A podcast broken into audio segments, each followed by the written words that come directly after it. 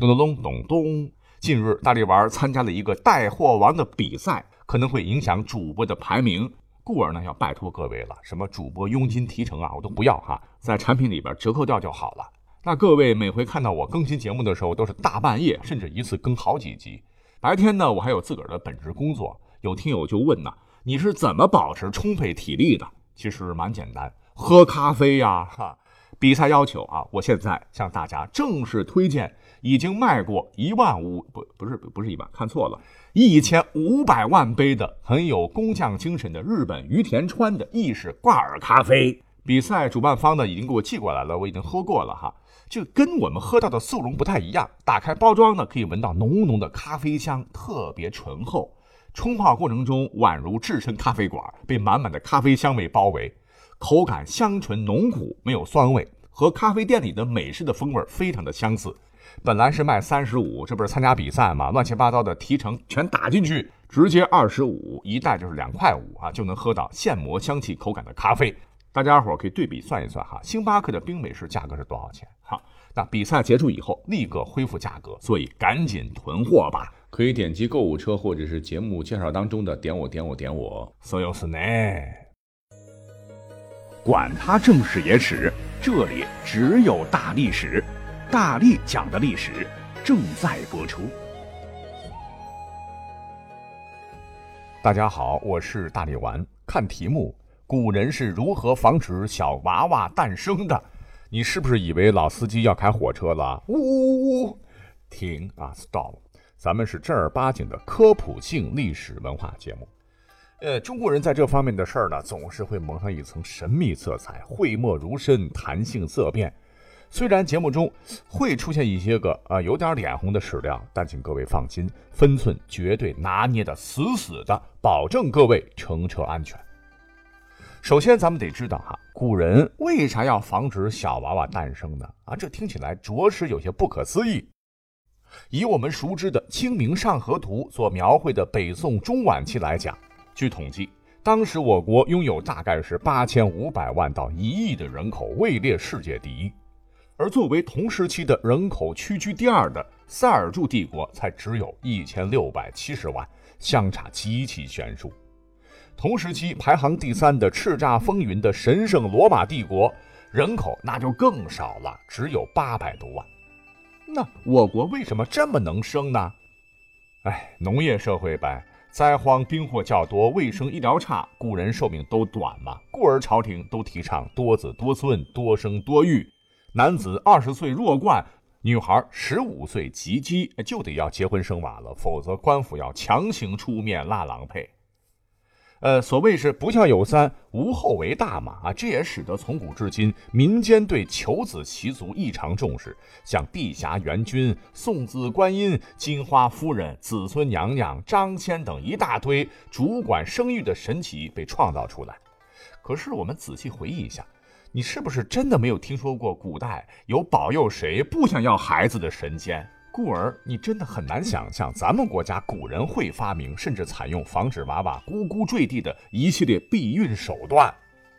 但是，呵呵，这事儿它真的就发生了，而且在我们现代人看起来，都是种种的脑洞清奇的奇奇怪怪的招。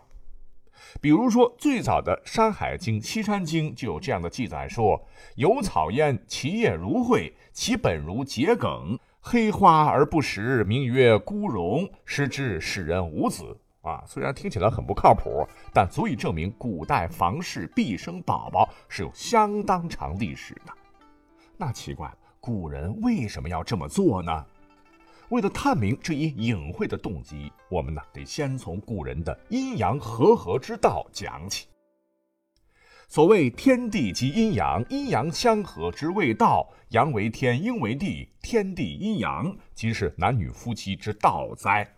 那各位不要想得太丑陋啊，因为古人呢是从天人合一的角度，大大方方的阐释了男欢女爱之情。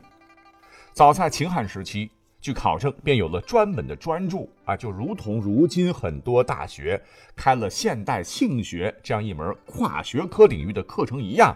古人并不是我们现代人所想象的那样，是谈色性变啊，视之为糟粕云云。像当年我们成功挖掘的震惊世界的马王堆，甚至还出土过三部珍贵的竹简书，分别是《十问》《和阴阳》和《天下至道谈》，这都是秦汉时期的作品，是我国已经发现的最早的比较完整的古代性学著作。另外还有帛书《养生方》和木简书《杂禁方》啊，禁忌的禁也涉及到这门学识的内容。那汉代之初，黄老之学更为盛行，还广为流传有荣成阴道、戊成子阴道，以及天老杂子阴道和天一阴道、黄帝三王养阳方等专著。这个阴道呢，便是阴阳和合之道的简称。古人就是这么写的哈，就如同已经失传的古老的音乐学专著六经之一的《乐经》啊，各位千万别只闻其名而非议其龌龊也。那么在这些古人的林林总总的专著当中，有以《时问》为典型代表。既然是问嘛哈，那问答双方呢都是三皇五帝上古名流，系统阐述了以阴阳和谐为主流的男女共鸣的观念。例如，其中一问乃是尧帝和舜帝。尧问于舜曰：“天下孰为贵？”舜曰：“生为贵。”尧曰：“至生奈何？”舜曰：“身夫阴阳。”尧曰：“人有九窍十二节，皆摄而居，何故而阴与人俱生而先身躯？”翻译过来就是：尧向舜问道：“天下什么最宝贵？”舜回答说：“生命最宝贵。”尧说：“好，那我得活长点哈。那养生的方法是怎样的呢？”舜回答说：“要审查阴阳变化的规律。”尧问：“人身有九窍十二节，均安排在一定部位，为什么男性那个生殖用的 此物和人体其他器官同时生成，而比其他器官要先衰呢？”后面顺像中医大师一样说的一堆话哈，主要呢还是从医学保健的角度阐述了如何有利于生育而保持健康频率、增进夫妻双方关系和谐稳定的养生措施。哎，这就体现了古人以阴阳思辨自然、以阴阳剖析自身的朴素的唯物主义观。而一向重视礼义道德的儒家代表人物孔子，也经常告诫大家：此道乃是人伦之始，五代之基。人类的繁衍昌盛，亦从男女阴阳规律而来。那讲到这儿啊，看起来似乎古人，尤其是儒家正统，并不是我们现在认为的那样保守啊。只要一谈到男女之事，就是口诛笔伐、吐唾沫、言必耻。他们其实认为啊，这出乎于自然，提倡多生子嗣、利国利民。像是一些历史上我们都熟知的哈，饱读儒学经典的文人墨客们，说起这方面的事情来，那开起车来骚情万种，风雅出了各自的态度。我们就再举一例，你像春天来了，百花齐放，百花争艳，大家伙呢总会夸赞两句春天的美好，像一树梨花压海棠。或一枝梨花压海棠，这这段千古名句啊，其实是出自于北宋大文豪苏轼之口。但是你可能不晓得哈，他写这首诗的初衷可并不是为了比较梨花和海棠花哪个争奇斗艳，而是隐喻所指。说民间传说，在公元一零七零年，苏轼的一位好友，婉约派代表人物张三影纳了个小妾。古代一夫一妻多妾制，其实这也没什么。问题是，当年这个张老先生颤颤巍巍都八十多了，而小妾却年仅十八。这个苏轼啊，羡慕嫉妒啊，但又不好明说，便特意写了这首诗来调侃：是鸳鸯被里成双夜，一树梨花压海棠。而张三影也是一文豪啊，婉约派嘛，卿卿我我写的多了。所谓是人逢喜事精神爽，也回诗自嘲。我年八十青十八，青是红颜我白发，余情颠倒本同庚，只隔中间一花甲。后小妾和他呢是恩恩爱爱吧，呃，先后为诗人诞下了两儿两女。年纪最大的大儿子呢和年纪最小的小女儿，哎，真的相差了一花甲。再如啊，我们都很熟悉的元代有一位戏剧大师关汉卿先生啊，也曾有一段响当当的名句：“我是个蒸不烂、煮不熟、捶不扁、炒不爆、响当当一粒铜豌豆。一直以为他这么说呢，就表明他是一位铮铮铁骨的男子汉，是威武不能屈、贫贱不能移。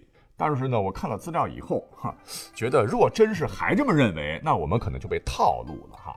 其实啊啊，这段话是风流守则中勾栏行话，铜豌豆在元朝是句暗台词啊。嗯啊，确实是不好解释的啊，你就可以理解为关汉卿那就是一个老油条、老司机吧。其所写的呢，乃是烟花柳巷、风花雪月之事。再比方说啊，唐代的一位文学老司机代表白行简白老师，那著有不少传世名篇呐，传奇小说《李娃传》《三梦记》等都是他写的。他还著有一篇堪称古今第一奇文的。名为《天地阴阳交欢大乐赋》的文章，里边记载的都是少男少女的怀春，还有行婚姻之礼、人生所必须的等等内容吧，写的都很白话，引得上世纪三四十年代荷兰大使馆的参赞高罗佩都不住的表扬说，这一篇很好的展现了唐朝的生活风貌。这位老高就是将神探狄仁杰带向全世界的那位作者。哦，忘了说了哈，白景简还有个大哥，历史上也很出名，唤作白居易。故而古人似乎并不是我们现在人所认为的那般保守陈朽，视自然而然的男女之情为洪水猛兽。当时整个社会氛围多为提倡多有子嗣，延续香火，开枝散叶为盼。那问题来了，既然古代是这个样子，为何还会发生防止小娃娃诞生这样的事情来呢？例如，在很多宫廷剧里头，常常会讲到什么点穴避孕法。其实呢，这是有点历史根据的。古代帝王皇宫里边，除了皇太后、太皇太后和自个儿的女儿哈，只要是个女的，都是他的女人嘛。故而皇帝对龙子龙孙一定要加以限制，否则皇帝哈，要不然就是身体被掏空早就挂了，要不然儿子多了，将来为了皇位杀来杀去，对国家也不是好事儿。据清宫遗文记载。说当年清朝翻了牌子的妃子沐浴干净，赤裸着裹着被子被送到皇帝的龙床。侍寝之后，敬事房总管太监必跪而请命，曰：“留不留？”帝说：“不留，则总管至妃子后骨穴道微按之，则龙精皆流出矣。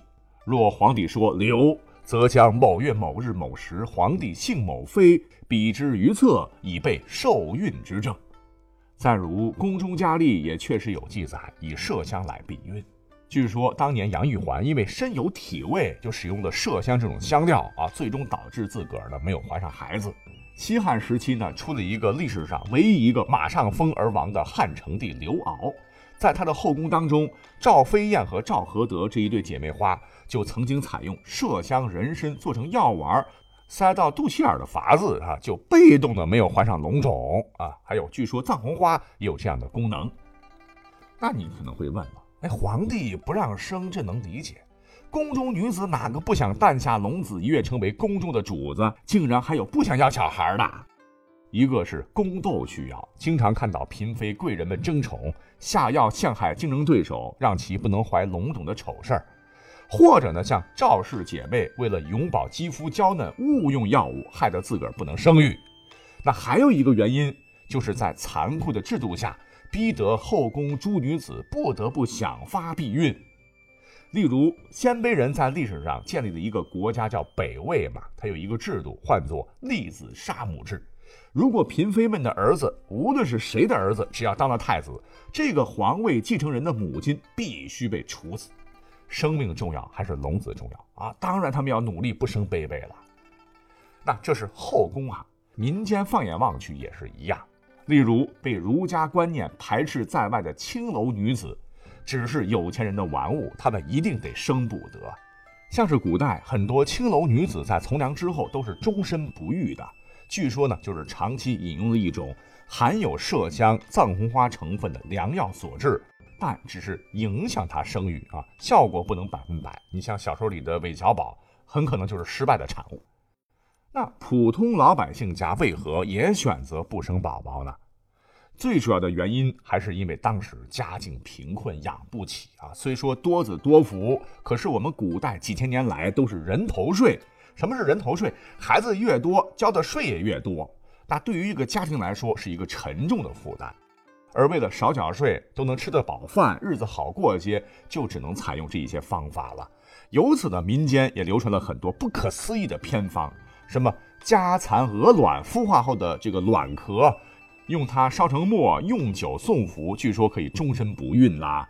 什么连续七天每天吃七个烤干的柿子蒂，可避孕一年啦。将黄鼠狼的睾丸绑腿上避孕啦。啊，甚至还有什么隔绝之法，用轻便易于清洗的鱼漂啦。更夸张的是，竟然还有人喝水银、吃砒霜或马钱子碱来避免的。虽说这些药是剧毒哈，但古人认为小剂量的使用可以达到这样的目的。乖乖啊，这真是一段不该忘记的较为复杂的黑历史啊！所以说，我们现代人享受快乐的同时，才算是真正的掌握了自己的身体。着实比古人幸福。好，嘟嘟，朋友们到站了哈，下次开车再会。